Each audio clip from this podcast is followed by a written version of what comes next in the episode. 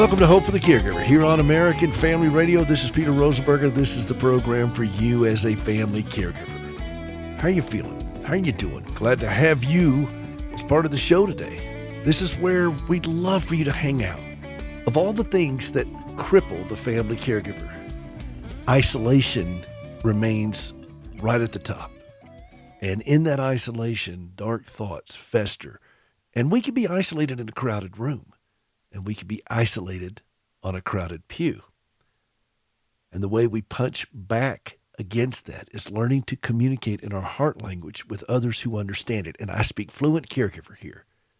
So things that I say today, you know, if you're not a caregiver, you'll get something out of it. But if you are a caregiver, you're going to really understand it because I'm speaking in the language of caregivers and we have our own language. I learned how to speak this way. Here's the great news it's our Savior's native tongue. This is who He is. And so we're glad to have you with us. Hopeforthecaregiver.com, hopeforthecaregiver.com. If you want to be a part of the program, there's a little form right there on the website. You can send us a note, whatever's on your heart, whatever's on your mind. And we'd love to hear from you. I try to respond back to folks as best as possible if I can, and if you need me to, and if you want me to, and if you want, I'll be glad to talk about this on the program. I talk about a lot of things on this program. I talk about not only my journey as a caregiver, but also just my journey as a husband with Gracie. And Gracie is a force of nature. For those of you who are new to the program, let me tell you about my wife, Gracie. She is the most remarkable individual I've ever encountered. I've never seen someone take as much pain and as much long term suffering as she has. Now, I'm not saying there's not people out there that don't. I'm just saying I've not met them. I've met people who have very dire circumstances. And I've met people who at any given time have more dire circumstances than her. But she's been doing it now for almost 40 years. And I, have I've I just stand in amazement of her. Uh, she's got this outrageous sense of humor and personality. Now I tease her regularly, and I do that for several reasons. One of them is because I like to do it. I grew up with four brothers and a sister, and we spoke fluent sarcasm in my home. And Gracie did not. She has one sister, and it was very quiet in her family. She was the loud one, and she'll she'll be the first to tell you that. But sarcasm was not spoken fluently in her family like it was in mine. And I tease her just regularly. I will say the most outrageous things to her, and I will flirt with her unabashedly. Our entire married life, our entire adult life, has been framed by suffering. You can't sit around and just cry about that all the time. We have plenty of tears. And Gracie and I decided we're going to live normal life. We're just a normal couple who were very much in love with each other, but love to just be outrageous. And I will say things and do things. And sometimes I even get letters from people. You have permission to say this. Let me tell you something. Gracie gives it better than I give it. She doesn't need anybody to advocate for her. she will. She will give it out, and uh, she'll. I remember one time. I shouldn't say this. All right. Well, y'all keep this just twixt us. All right. Don't say nothing. But I remember one time we were talking with a, a pretty big record company in Nashville on Music Row. And we're sitting there in this office with this guy, and he was a little bit full of himself. And he said, Well, you need me to do such and such. And Gracie stopped him. She said, Can you make my legs grow back? No? Well, I guess I really don't need you, do I? And I looked over at her producer and I was like, well, you go, girl. Great. She just, I was like, burn. you know, what do you say to that? How do you, and the guy kind of was stunned and, it, but it, she made her point. And, and I thought that's an extraordinary thing. Now you could think, well, you could probably do that more diplomatically or whatever. Well, maybe you could, but this is her life. And she lives with enough challenges and enough pain that she doesn't have the wherewithal, the bandwidth, the patience to deal with self centered, clueless people. I've watched her go to great lengths to care for people who deal with far less than she does, but out of great compassion because she saw their distress. But I've also watched her tell others who were full of themselves where to get off and how fast to do it. There are several people in this audience who do know Gracie and know her well enough to know what I'm saying is absolutely spot on. She is a force of nature. I'll give you an example. I may have shared this with this audience, but there are a lot of people joining this program every single week. And so, for those of you who don't know, I will share this story. it still makes me laugh. We tried out uh, Alexa in our home. We have that pretty much all around the house, and it makes her life a little bit easier to be able to do things. You can automate stuff and so forth. Well, while she was getting it initialized and starting to work on this, it became very difficult. Now, here's the thing you can easily work with Alexa. And for those of you who have an Alexa device in your background as you're listening to this program, I'm sorry that Alexa keeps turning on every time I say the name Alexa. So I'm sorry for that. You might want to mute it. But you have to speak to Alexa in a certain type of vernacular, their commands, the way you do it. You can't hesitate. You have to get right to it. And you have to say it in a way that makes sense to Alexa. For example, you don't want to give the backstory, you just want to give the command. Well, when Gracie communicates, she likes to give the backstory of why she's saying this to you. And she, oh, by the way, I want to tell you this. And uh, by the way, while I'm thinking about it, what, you know, and that kind of stuff. And that's fine. That's great. But Alexa and other type of devices can't process those kinds of conversations. They rely on commands. And Gracie was trying to set up Alexa at the initial time. And I have I have a witness for this. Okay. I have a witness. I came home. Gracie was sitting in her wheelchair and just fuming. I mean, just smoke coming out of her ears. She was so angry. And she looked at me, her jaw jutted out. She said, I have had it with you know who. She wouldn't say Alexa because she didn't want it to turn on. She said, I've had it. I've just had it. I don't want to deal with it anymore. I want to trade it in for Google. I listened for a few moments and then I looked over at the Alexa speaker and I said, Alexa, how are you doing? This is a true story. It is a fact. And Alexa said, to be honest, it's been a pretty rough day. I thought Gracie broke Amazon.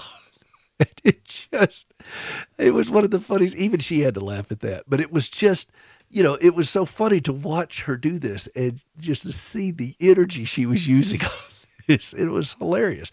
And so she, she is who she is, and she deals with remarkable stuff. But I tease her and flirt with her and all those things because I want to connect her back to normalcy, to have a husband and wife relationship, to have a friendship that she's not in a full fledged panic about because of all this other stuff, because we have so much pain in our life. We have so many things that can lead us into despair. And I, I've watched her with big tears fill up in her eyes. And I'll say something so goofy or bizarre and she can't help herself. She'll start laughing. And I figured that's the best I could do for her at times to help point her back to a place of solid ground because the pain is too overpowering. And I do, and I will. You'd ask her. I flirt with her all the time in front of doctors. I don't care, and she doesn't care either, because that's who we are. This is our life. It's not a bad life, it's just a hard life. And that's the life for so many of us as caregivers. And I want you all to feel encouraged and, and maybe inspired to find those places of normalcy in the midst of all the abnormal things that you have to deal with as a caregiver. It's okay to be funny. It's okay to flirt with your wife. It is okay to flirt with your husband. It is okay to be a bit zany. In fact, I highly recommend it because this is life. And it's a life worth living and a life worth living with great gusto and joy, even in the midst of our challenges. And that is hope for the caregiver. This is Peter Rosenberger. We'll be right back.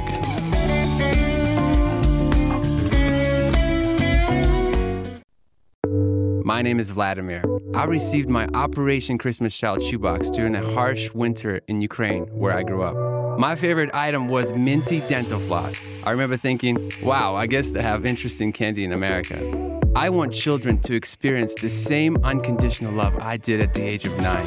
To learn more or to pack a shoebox gift online, please visit samaritanspurse.org slash OCC.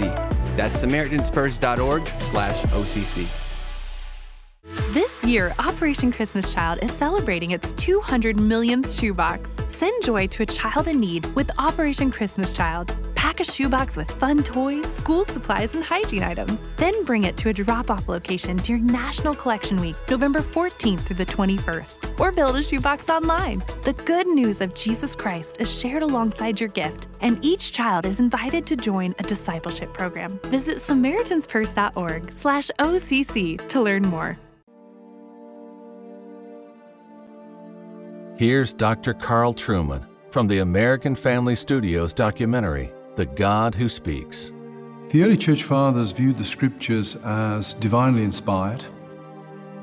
Often they would use the image of uh, a musical instrument, as if scripture had been written in the way that, say, notes come out of a flute when it's played by a flute player, as if the, the writer was the flute and the, the spirit was, was that which was creating the tune. Certainly, they regarded Scripture as authoritative. When you look at the writings of the Apostolic Fathers, they're very happy to quote Scripture and consider that to have closed down the argument. So, obviously, the Apostolic Fathers rooted tremendous authority in the actual words of Scripture itself, which implies they had a very high view of its inspiration. Visit thegodwhospeaks.org.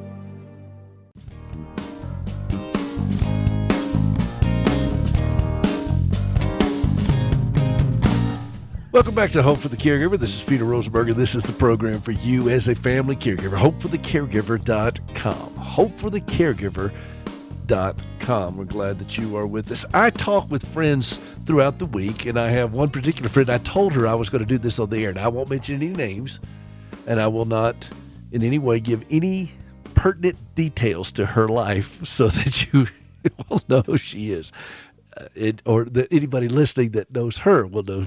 But I, I'm going to be very vague on this. But I want to talk about a principle that she and I talked about. I've been a longtime friend, great friend of the family, and she's been caring for her husband and deals with a lot of you know physical stuff she has to take care of. And somebody came to the house uh, recently, and they stayed with them. But this person required a lot of assistance. They came and, and my friend was in a position where she had to basically do double duty on this. And she was not only tired, but you could tell that, and, and she said it, she, she felt conflicting feelings of resentment, guilt, you know, fatigue, everything. And I said, you know, no is a complete sentence. You can say no to these things. You don't have to invite people into your home that are going to require you to care for them as well. And I could tell the the cultural guilt sometimes that we put on ourselves, you know, whether from the South, you know, with the hospitality and so forth. And, and I get that. You know, I felt I felt obligated. I felt, but anytime you feel obligated or you feel guilty about something like that, give yourself a moment's pause to say no what you deal with is as a caregiver, what you deal with is so difficult, most of you, that bringing something else into the mix is just more than you need at this point and more than you can do. And I understand the guilt of saying, well, I felt like I, I should do this and I feel guilty if I don't do it. I would like to offer to each of you and myself that we don't have to do this. It's one thing if a guest comes into your home that is self sufficient, that doesn't require anything additional. But it's a whole different thing when they come with a bunch of needs. And there are hotels that, you know, have handicap accessible accommodations, and you can refer them to those hotels. You can excuse yourself from having to take care of people outside of your scope simply because your resources are limited. And I'm not talking about just financial resources, your emotional and physical resources are stretched as a caregiver. And it's okay for you to say no. Now, why is that difficult for us? Boundaries are a hard thing for us as caregivers, for us as human beings. I think that's, you know, basically the plight of humankind is that boundaries are hard for us. Goes all the way back to the garden. Adam knew what was right. He heard God's commandment and he sat there silently while Eve did this. There's I think there's a whole book out there called The Silence of Adam. And he watched it happen and then he participated. He didn't say no. He didn't give a boundary. It's hard to have boundaries. That's one of the biggest issues that trouble us as human beings. There are libraries of books filled with them. It's a great one out there called Boundaries, written by Dr. Henry Cloud and Dr. John Townsend. It's been around for 30 something years. Get a copy of it. Why do we struggle with this? And I'm not just picking on my friend. I told her, though. I mean, I, I laughed with her and cut up. And I told her, though, I said, this, it's okay for you to say no. You all know my story with Gracie. I mean, what, what would you say if I made a practice of inviting people that I had to care for into our home. It's one thing to have people come to our home, it's another thing that I have to care for them if they're not family. Just because they didn't want to stay in a hotel. What would you say to me? Peter, are you out of your mind? Well, yes, I am, and I have documentation on that. I'm just kidding. But I would, you would look at me like, you know, why aren't you practicing what you preach? And I would suggest to you, my fellow caregivers, that it's okay for us to all say no to things that are not our responsibility. It's not that we're not being charitable. It's one thing if they were in desperate need and they weren't going, but they're traveling. They just didn't want to stay in a hotel. Well, then don't travel. But that doesn't mean that you're the bed and breakfast. And that you got to, you know, do the sheets afterwards. You got to clean the room. You got to clean the bathroom. You got to probably make meals and entertain them or, you know, engage. Are these things that you have the time and the wherewithal to do? And if not, why are you doing it? And if it's out of guilt and out of obligation, how long do you think that'll turn into resentment? Either resenting yourself for not standing up for yourself or resenting them for not being considerate, being clueless. This is the trap we get into, and then we ended up just festering on resentment. And I don't know about you, but I, I don't want any more resentment. I struggled with that for a long time with a lot of different reasons at myself, at some others. It has just got me nowhere but miserable. And I don't want to do it anymore. And so I set boundaries. No, I'm not going to do that. Thank you. But no, here's a hotel right down there. And I just don't feel the need to, in any way, deplete the precious ecosystem that I have with Gracie just because somebody doesn't want to stay in a hotel or they want to do such and such. I appreciate that. Thank you. But my situation is such that this just doesn't work out for me and I have to be a good steward of where I am. And see, this is the word that I keep going back to as a caregiver stewardship. Are you being a good steward of you? Are you being a good steward of you? And I'm going to say it a third time. Are you being a good steward of you? Because think about you as a caregiver. You are all that your loved one has. Gracie depends upon me to do quite a few things. If I'm not being a good steward of me, I'm actually hurting her.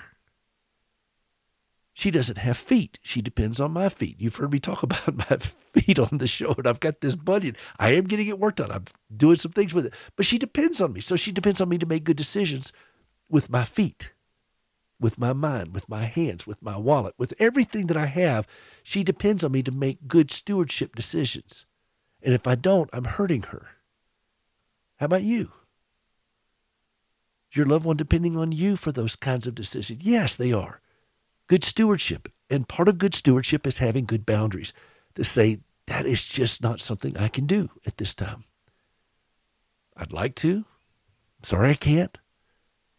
but this is where we are. No. No is a complete sentence. And you don't have to say it mean, but you have to mean what you say. Okay? And let it be. And if they can't handle that, and if you get blowback from that, I got to ask you, how important is that relationship then? Because if you're serving as a caregiver and you are stretched, you are I I know the journey. I know how uncomfortable this is. And if I have people in my life who are demanding that I meet their needs and accommodate them without consideration of how this may affect Gracie, how important is it for me to have that relationship with that individual? How about you? How important is it for you to maintain a relationship that is so one sided?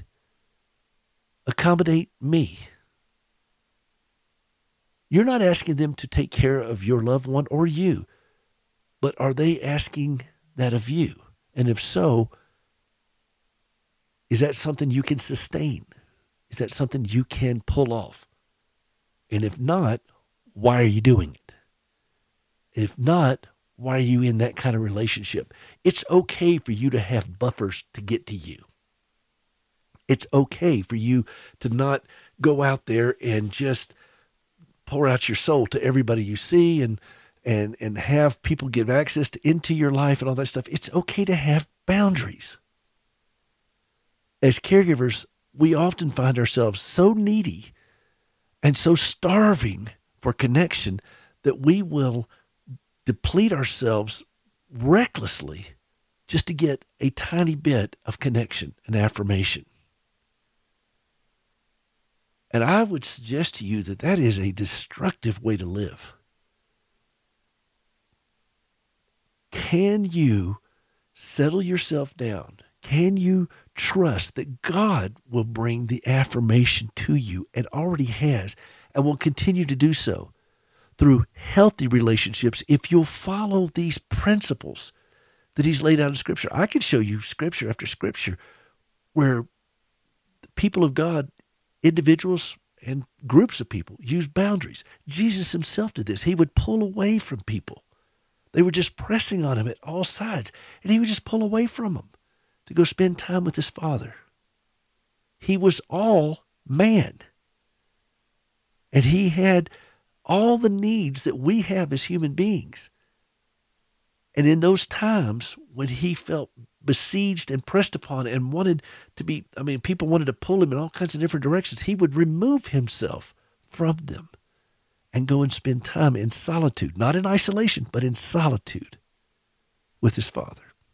Isolation is when we're cut off. Solitude is when we distance ourselves, detach, not cut off, detach in order to retank, to, to rejuvenate our spirits, to be refilled, to rest, to go to the source of our strength and our comfort. And it's okay for you to detach from people that pull on you. You've got enough going on as a caregiver. But if you have relationships on the periphery that are pulling on you, but not pouring into you, I got to ask you, how important are those relationships? Remember what we talked about last week on the program with my ongoing problem with shoes and feet? If the shoe doesn't fit, it's not much good. If the shoe is uncomfortable and painful, it's not much good to you.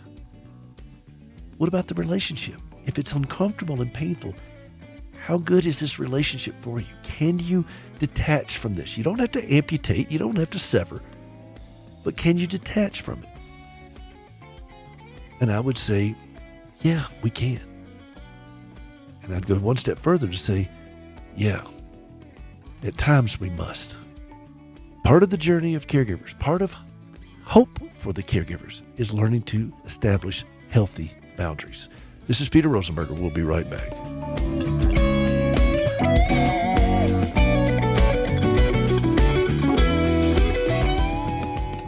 Here's Pastor Jeff Schreve with From His Heart Ministries. Think how different your life would be if you really believed that you, little old you, were a person whom Jesus loves. You let that settle in your heart and it blows you away every time you think about it. Wow. Discover how to have a life that really matters.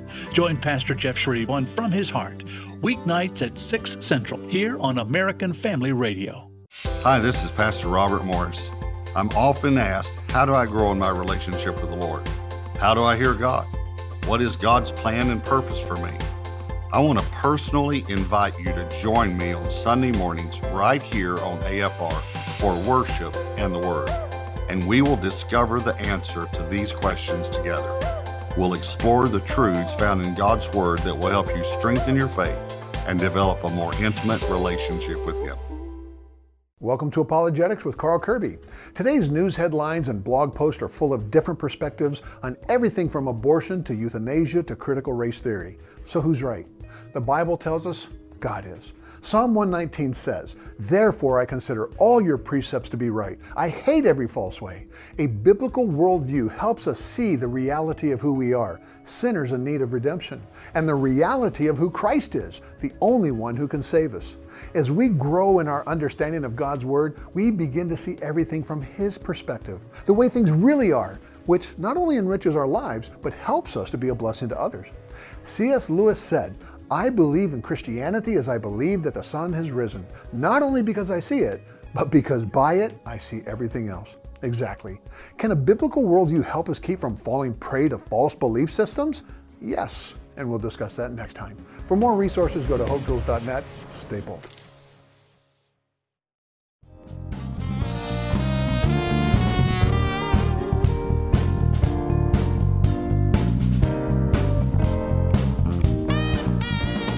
Welcome back to Hope for the Caregiver here on American Family Radio. This is Peter Rosenberger, hopeforthecaregiver.com. I recently did an interview with Mary Tutterow, a longtime friend of mine from South Carolina. Some years ago, she wrote a book called The Heart of the Caregiver and has since written The Peaceful Caregiver, has a wonderful teaching ministry. And for the podcast, I sat down with a long form interview. I just wanted to let her take her time to, to share her thoughts and hearts. We're going to do some more of this with her as well because she brings such insights and I'll let you hear her story. I apologize in advance for some of the audio. When you do these things on Zoom, it's not quite as clear as you'd like it to be. Bear with me on that. Her website is theheartofthecaregiver.com. And here's part of my interview with Mary Tutterow. Mary, you have quite a journey. Give bring us up to speed kind of where you guys are so that people know your background. Uh, Mary Addison is now 30. She was born having a seizure disorder. She was having about 500 seizures a day. And uh, you know, we've been caring for her for 30 years and she's had seizures almost every single day of her life. And as people who deal with people who have seizures know, that also means lots of falls and breaks and busted heads and you know all kinds of stuff. And we she goes into status and we go to the hospital. So you know it's it's it's real different from just having a child who's mentally and physically challenged. It's like waiting for bombs to go off all the time. And then during caring for her and caring for William, our typical son, my mother in law developed cancer and then dementia. And my husband's an only child. So we were taking care of her on top of taking care of Mary Addison. And I, like I tell people, I lost myself. I just disappeared. I, I, you know, I gave up my career and gave up all my hobbies and we what gave up our social do? life. Well, I had been an anchor woman, believe it or not. And then after that, um, it morphed into kind of an international public relations firm. So I was. were you were you anchoring busy. down in South Carolina? Mm-hmm. All right, let me hear you say, "We'll be right back." Oh, please. Come on now. Can't you hear the high quality of my Midwestern voice when I've been raised in the South? I don't pop my peas. Well, but, you, are you're, you're further along this than I am because I do, I just barely muddle through it. I I gave up a whole lot, and it felt like I was stripped. And somewhere in the middle of the journey, I finally uh, cried out to God for help, which I had been a pew sitter, a frozen chosen, but I had never really been a follower of Jesus at all. The first time I ever cried out to him, I said, how did Mary, the mother of Jesus, watch her son suffer and die? Like I'm having to watch my daughter suffer and die because at the time they'd sent her home as a baby to die in our arms. She was having so many seizures. and um, I heard him say, Let her suffering be for my glory. And that just launched me on this what does that mean? And drove me deep into the Bible. And that's where I started hearing things like um, the first will be last and the last will be first. And God uses the foolish to shame the wise, and He uses the weak to shame the strong. And I heard all kinds of wonderful things about serving, um, that Jesus stepped down from glory to serve. And I thought, I haven't known this Jesus. Who is this? And I went deep in his word and the comfort that I got over the years. I journaled and then I started seeing other people in waiting rooms and on the floor in hospitals and at therapy and all the different places. And everyone was so burnt out and sad by this caregiving experience. And we were learning how to love supernaturally and what it truly means to be human and the love that's available to us that we just need to learn to receive and all these marvelous messages through this incredibly deep and difficult journey we were hearing a whole nother story and it was being brought to light in us and we clearly heard share it with others. And that's how it all started. How did this affect the network of friends and so forth that you had at the time colleagues everything else when you started down this particular path or had mary addison's disability already kind of isolated you from them or what how did that, how did that what did that morph into well peter as you and i've talked about a lot there's so many loving people who want to help and just don't know how, right? And they don't know what to say and they don't know how to help. And that's something. And that's what happened with my social life is that people loved us and wanted to help. But A, probably number one is we wouldn't let them help. It was so chaotic and so confusing and so embarrassing. And we were full of so much shame and guilt over how we'd fallen apart. I mean, because our finances were falling apart, our marriage was falling apart. You know, we were a mess. And so uh, there were people who tried to love us, but we wouldn't let them. And we didn't know how to tell people to help us at all. So, yeah, we kind of already pushed our social circles away. But then when we went down the, we're going to choose to serve, we're going to choose to love, we're going to choose to see Christ in this, we're going to choose simplicity of life and give up all the hustle and bustle of job and keeping up with the Joneses in order to make loving Mary Addison no longer a burden or a problem. It was the focus and center of our life because it was where we saw Christ the most. That blew a lot of people's minds that we would choose that. It, it sounds like you just got off you just got off this freeway. You just got, you found the exit ramp and you just said yes. we're going over here. Exactly. That's exactly what we did. And so that was the toughest. Let me interrupt you there. Yeah. As hard as that was, any regrets? No, not regrets. But you and I both know it's a tough road. I mean, it's like you're swimming upstream constantly. All the time. When you choose to hang in there with someone and live as intimately as we do, as you do, with suffering, and the suffering of another person, people are always telling us, why don't you get more caregivers? Why don't you put her in a home? You know, why isn't she in programs all day? And and it's hard to explain the lessons that choosing to love sacrificially have taught us. What happens to me, and I think it happens to you too, from what you tell me, from what I'm gleaning, is that people want to come up. It's not that they're toxic people in the sense of yeah, there are always those who criticize and tell you what you should be doing. But then there are those who come up and want to whiteboard the whole thing. Have you tried this? Have you tried this? Have you thought about this? Have you thought it? And then I have to explain to them why I am so far beyond this. And it's not that I don't appreciate good counsel from folks, I seek it out all the time. But until you've spent some time on the field, you're going to always want to interject your opinion from the cheap seats. Or, or, not right. you, but I mean people people seem to want to do that. Yeah. And and you've this is one of those things but unless you've actually done this or spent time in this world it's very difficult to process what it's like to deal with relentless crises this is not a situation where where mary addison your family me gracie reach a homeostasis if you will it's every day is a new crisis. Absolutely. every day. And you get learn it's it's like you never come into port. You're always in a storm. And you have to learn to make peace with the storm.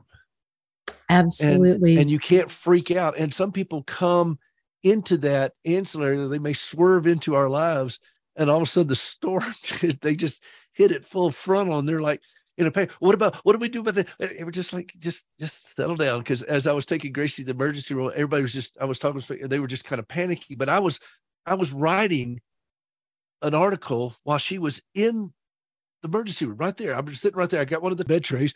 I raised it up, put my laptop, and I was finishing an article I was writing because this is my life. And if I stopped my life every time we had a crisis, I would have no life. You guys are the same way. You you and when you you just learn to just you know, blessed are the flexible, for they shall not be bent out of shape. You know, kind of thing. You just have to learn. I never just, heard that. Well, you write that down, Barry. I didn't come well, up with it, but I'll take credit. I love it. But, but, but, what it is, Peter, uh, that I went on a two-year journey to write the second book, The Peaceful Caregiver with God, was that peace is a choice. You know, God is always extending it. And so many people feel like with bombs going off and with uh, crises happening and with people when you you know when when you're caregivers most of us are taking care of people who are getting worse every day. You know the alzheimer's is getting worse the cancer is getting worse the dementia is getting worse parkinson's is getting worse. You're usually not dealing with situations that are getting better.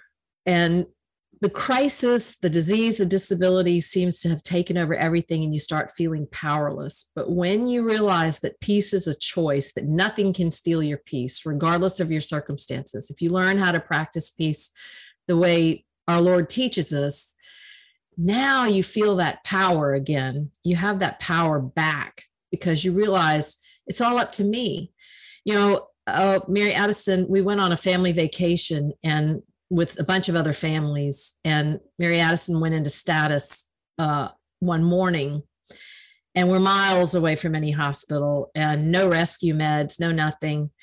And she was seizing so badly that we couldn't even pick her up and carry her down the stairs and get her out to the car. So, four men had to pick up the mattress she was on while she's flapping and seizing, bringing her down the stairs putting her in the car and us taking off and getting to the hospital. And what all the other families still to this day comment on is, but y'all were so calm, but y'all were so calm.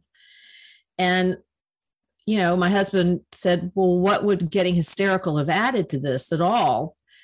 But most people say, but how do you, how do you maintain that level of peace and calmness? And you know that's what the peaceful caregiver is all about is how do you really learn to shift your perspective to know that everything really is okay and that you can choose peace and that you can take a deep breath and let the holy spirit guide you and that god can bring something really wonderful out of something that the rest of the world is freaking out about. And it's a fact. It and it's just taken hold of our lives. And so when you talk about the storm we've gotten to the point where we can actually go, oh, yay, hold on tight, because we're getting somewhere with this one, you know, that we're gonna we're gonna learn something. And we've realized it's just not chaos. There's treasure there. If you can just maintain that peace about it and trust.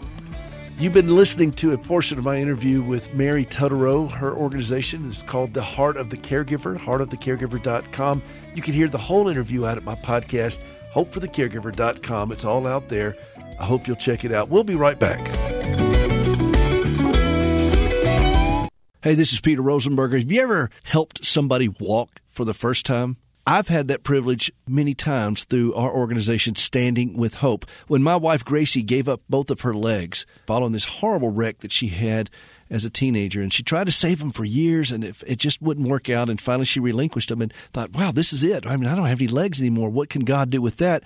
And then she had this vision for using prosthetic limbs as a means of sharing the gospel, to put legs on our fellow amputees. And that's what we've been doing now since 2005 with Standing with Hope. We work in the West African country of Ghana, and you can be a part of that through supplies, through supporting team members, through supporting the work that we're doing over there. You could designate a limb. There's all kinds of ways that you can be a part of giving the gift that keeps on walking at standingwithhope.com. Would you take a moment to go out to standingwithhope.com and see how you can give they go walking and leaping and praising God. You can be a part of that at standingwithhope.com. When a banker's taught to identify counterfeit bills, the focus is on how to identify real currency, not the fake. Why?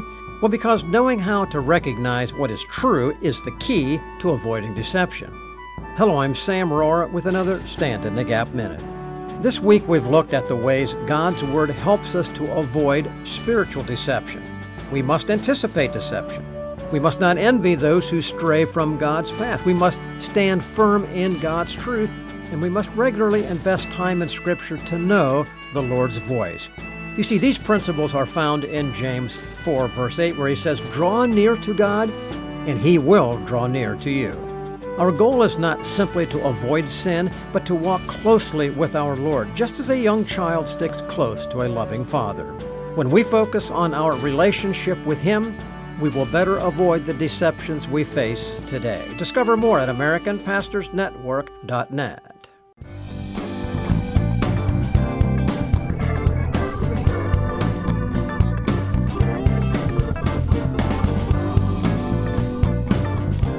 Welcome back to Hope for the Caregiver here on American Family Radio. This is Peter Rosenberger. This is the program for you as a family caregiver. We're glad that you're with us. HopeForTheCaregiver.com. That track is from my friend Rob Galbraith. I've known Rob for over 30 years. Back in Nashville. Big time producer and songwriter and publisher. Wonderful friend and uh, caregiving dad. And uh, I've had him on my program before when we were doing it out of Nashville, and just an amazing story. And Rob's got one of the best senses of humor you've ever encountered. I tell him often that he gets a lot of my material. He, he's always making fun of me too, because because I'll tell him a joke. He says, he said, Peter, you you trying out your material on me? Are you? Am I your guinea pig? so, yes, you are, Rob. He lets me use some of his music and was a really strong mentor to me musically. We used to be in choir together at church, and he was very gracious to me. He would say things like, "Well, you're a real legit player, Peter," you know, kind of thing, and because I could read music and and things such as that. But he could flat out play a keyboard, still can, and it just you know, singer, guitar player. I mean, just an amazing talent, and I would stand in awe just watching him do things the way he would just feel a groove and everything else. And I, I just, I've told y'all often, I'm Indiana Peter in the tempo of doom. But Rob's just that old school Nashville music and just knows how to bring it. So thanks, Rob, for letting me use some of your stuff here. And by the way, I hope y'all enjoyed a snippet of my interview with Mary Tutterow. Please go out to the podcast. It's a free podcast. And depending on how you listen to podcasts, like if you're on Apple or Amazon or whatever, uh, you should be able to see the video that I put up there. If not, then like if you're on Spotify, I don't think Spotify plays video, so just kind of be aware of that but it's free. Whatever podcasting platform you use, you can access this at Hope for the Caregiver. It's uh, hopeforthecaregiver.com, and you'll see the podcast there. Follow along or just search for Hope for the Caregiver under podcast, uh, whatever you use. And I hope you'll and, and share that, share it with others who you think might benefit from. We've got almost 700 episodes out there now. So please take advantage of that. Hope for the Caregiver, the podcast, the website, Facebook page, all the things I do out there. I was reading in a magazine the other day and it had a whole bunch of annoying phrases that permeate our culture's conversation. Annoying phrases. You know, like, um, I'm sorry if I offended you, which is one of my top ones that I just hate because you're not you're not apologizing for anything. I'm sorry if I offended you. you know, I hate that one. At the end of the day, you know, those were those were some of the phrases they included. And I was looking down the list, and one of them that was buried in there caught my attention. And let's see if it has the same effect on you. Listen to this. Let me be brutally honest. Now, most at the receiving end of that phrase can affirm that what follows leans more towards brutal rather than honest. Wouldn't you say? It's like a fighter, you know. You ever see those with with with boxers or or somebody in a fight, and they kind of position the guy's chin just to get that right position, and then they're going to follow it with a haymaker. It's a setup. Let me be brutally honest. People who lead with that phrase, they're not looking for consent. Let me. They're using the word let me. Like okay, if I say no, are you going to keep talking? are you going to stop? No, they're not going to stop. Let me be. They're not asking for permission. They're, they're going to just charge right on ahead. And while honesty requires discretion, it does not need permission. Let me be brutally honest. Well, you don't need my permission to be honest. Discretion would be helpful when we're talking with people, but you don't need permission to be honest. And who is going to give consent to brutal treatment. Let me be brutally honest. No, I don't want you to be brutally honest. You know, and, and, and you shouldn't lead with that. That's a terrible way to do that. And as bad as that is, hearing that from others, I got to ask you, how many of us talk to ourselves that way? I have. I mean, I, have I've berated myself we're not doing it with the intent to reform. We're doing it to rebuke ourselves. We're just that harshness. I mean, I, I surely I'm not alone in that. It, it's important to have candid conversations, even with ourselves. Candid conversations that, that, that they can offer clarity of circumstances without the the beating up and the berating. It, it, despite my mistakes, here's what's working and here's what can improve, kind of thing. Okay, that's a frank conversation. That's just looking at it honestly. Here's where I messed up.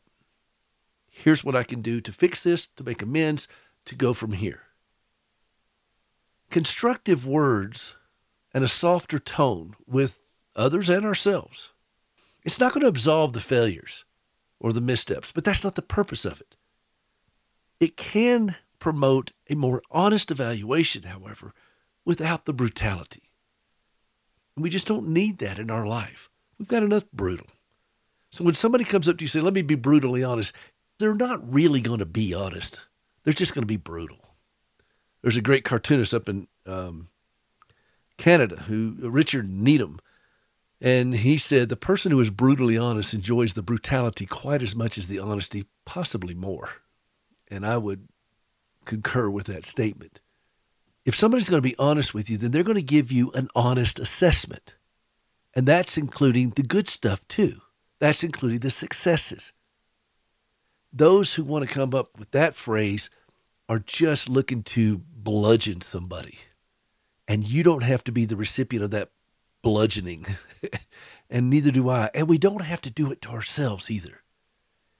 I'm not about to excuse my failures at all. They, they don't deserve excuse. But what they do deserve is an honest assessment. Okay, why am I here? Why did I do this? Why did this happen? How did this, you know, I had a situation. Let me give you an example. Gracie, she had a bacterial infection, respiratory stuff, and they treated her with a sulfa drug, uh, like Bactrim or something like that, to, to kind of burn it out of her. Well, she's also on Coumadin. She takes for blood thinners because she threw some blood clots many years ago and she's had so many different transfusions, she's developed a coagulation issue. And so anytime you put her on any kind of sulfa drug, it's going to cause her PTINR to jump up, her clotting factor in her blood. And she, it jumped up so high, it was dangerous. We're down in the emergency room. And I, I completely forgot about it. She did too. And quite frankly, so do the doctors. I mean, we just, there's so many things going on with her that sometimes something can get overlooked. It was just a mistake. We got it under control. We fixed it and made a note to not do this again. But does anybody want somebody to come to me Gracie, or even the doctor and say, let me be brutally honest. No, we just look at it for what it is and say, okay, it was a mistake. How do we learn from this? What can we do to make sure this doesn't happen again? That's the kind of thing I'm looking for out of myself and, and the relationships I have with people. I don't mind being called on the carpet for stuff when I make a mistake, but it's always with the intent of how do we shore this up, not how do we beat you up. And, and I go back to scripture with this because Proverbs has actually a lot to say about this particular topic of, you know, speaking kinder words to each other and being in a place where we're not just beating people down. Uh, Proverbs 16 24, kind words are like honey sweet to the soul and healthy for the body. Our bodies could use a little bit of extra health, couldn't they? Proverbs 15 26, the thoughts of the wicked are an abomination to the Lord, but the words of the pure are pleasant words. Proverbs 25 11, like golden apples set in silver is a word spoken at the right time. Proverbs 15:23 Everyone enjoys a fitting reply. It is wonderful to say the right thing at the right time. And I love this verse in Hebrews 10:24. And let us consider one another to provoke unto love and to good works. I don't want to provoke anyone to despair, and I don't want to be provoked to despair. I don't want to provoke myself to despair. I'd like to provoke myself unto love and to good works. And that comes from having an honest, frank, candid discussion, but not a brutal one. Okay? Let me be brutally honest. No, I don't want to let you be brutally honest. And I don't want me to be brutally honest. We can be honest without the brutality. We can do this.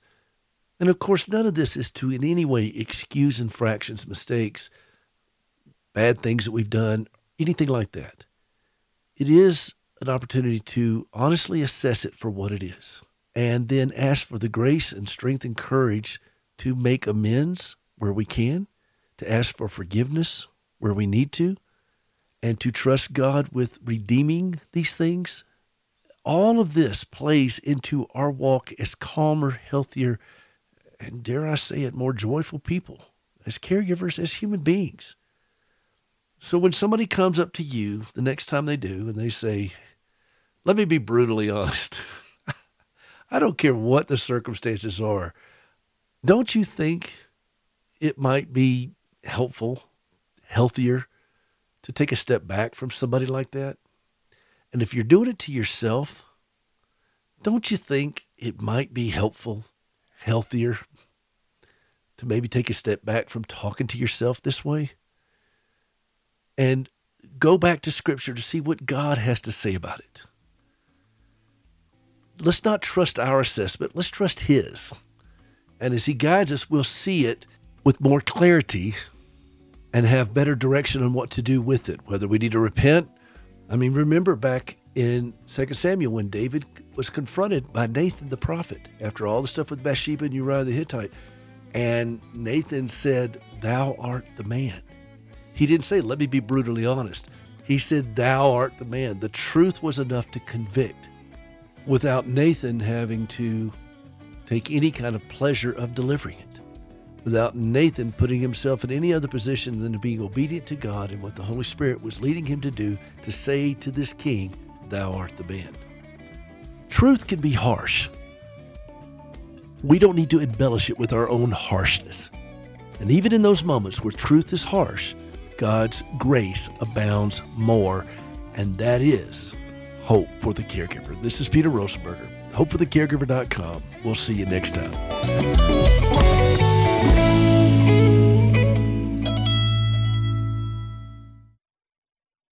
The views and opinions expressed in this broadcast do not necessarily reflect those of the American Family Association or American Family Radio.